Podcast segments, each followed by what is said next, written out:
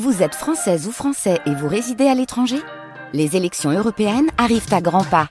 Rendez-vous le dimanche 9 juin pour élire les représentants français au Parlement européen. Ou le samedi 8 juin si vous résidez sur le continent américain ou dans les Caraïbes. Bon vote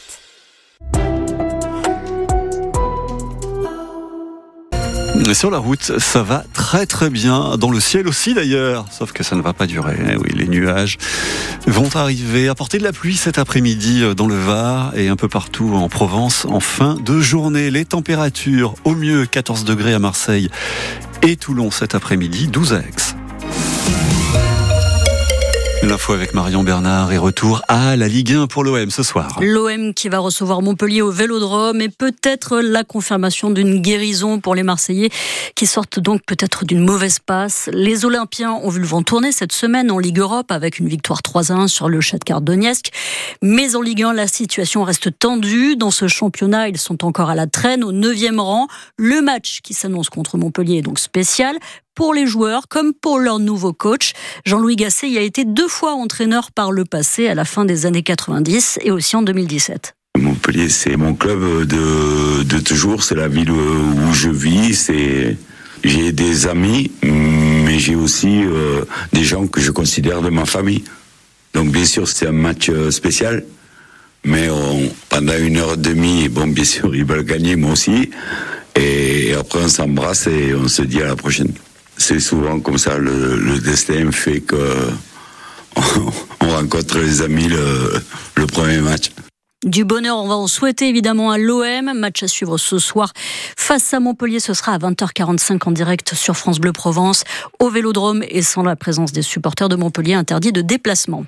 Plus de 13 heures de visite présidentielle. 13 heures quart même pour la visite d'Emmanuel Macron au Salon de l'Agriculture. Visite chaotique qui a démarré par des coups entre la sécurité et des militants syndicaux du monde agricole qui ont forcé l'entrée.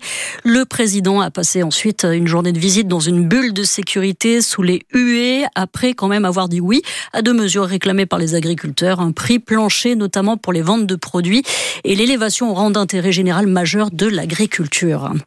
À Marseille, hier, entre 150 et 200 personnes se sont rassemblées devant l'hôtel de ville pour marquer les deux années de la guerre en Ukraine. Une minute de silence a également été observée en hommage aux Ukrainiens morts au combat. Marseille qui a aussi rendu hommage à Méliné et Misak Manouchian hier également, le résistant d'origine arménienne fusillé par les nazis, dont les dépouilles donc ont été déposées au Panthéon cette semaine. Des Marseillais et des élus de la ville ont assisté à cet hommage qui s'est déroulé dans le jardin Manouchian près du Vieux-Port.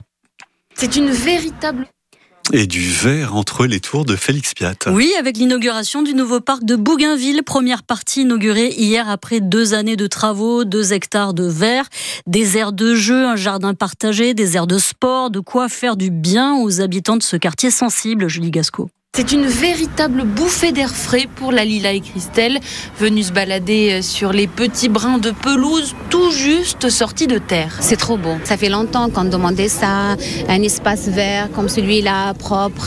Ça va faire revivre Félix Piat aussi. Hein. Revivre tout le troisième et le deuxième arrondissement. Il y en avait bien besoin aussi pour Jamila qui doit s'occuper régulièrement de ses petits-enfants. Ils n'ont absolument rien les enfants ici. Ils n'ont rien à côté si vous voulez. Donc les enfants sortent, ils restent à côté des bâtiments Sauf que le parc est encastré entre les barres d'immeubles de la cité et ça, ça inquiète plusieurs parents comme Salima. J'espère que franchement la sécurité euh, va y être.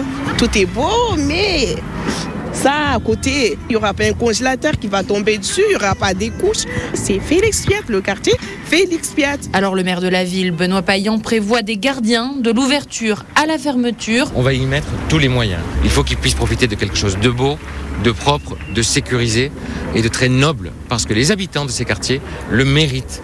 Et ça, c'était notre devoir. Au reportage de Julie Gasco, sachez que des activités gratuites sont déjà prévues pendant ces vacances scolaires dans le nouveau parc. De l'escalade, des cours de Zumba, une bibliothèque mobile et une kermesse aussi qui est prévue demain avec des châteaux gonflables pour fêter cette ouverture.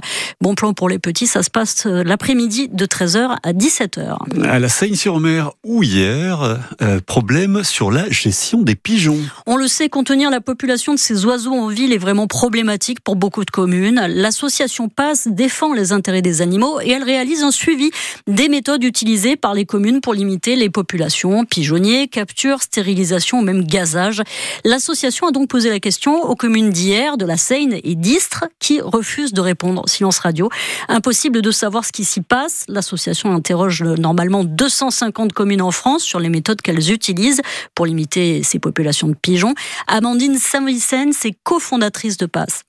Cet état des lieux, d'abord et avant tout, il nous permet de comprendre les méthodes qui sont utilisées en France par les mairies. Et puis ensuite, il nous permet euh, d'aller voir le ministère de l'écologie, les parlementaires, pour leur demander de légiférer. Parce que nous, ce qu'on veut, c'est une interdiction des méthodes létales, des méthodes cruelles visant les pigeons. On souhaite qu'il ne soit plus autorisé de pouvoir les capturer pour les gazer avec du CO2. C'est quand même une mort qui est lente et douloureuse.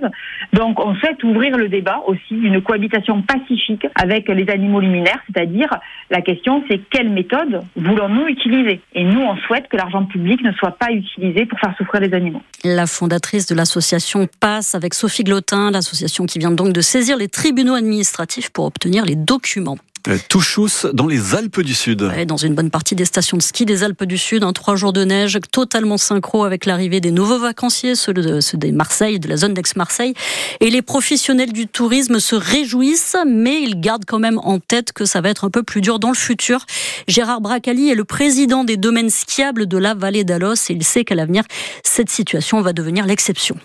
C'est vrai que certaines stations devront et sont déjà, et même nous-mêmes, sommes toujours en train d'essayer de travailler sur la transition du tourisme en montagne. L'économie du ski aujourd'hui nous permet d'investir pour des meilleures attractivités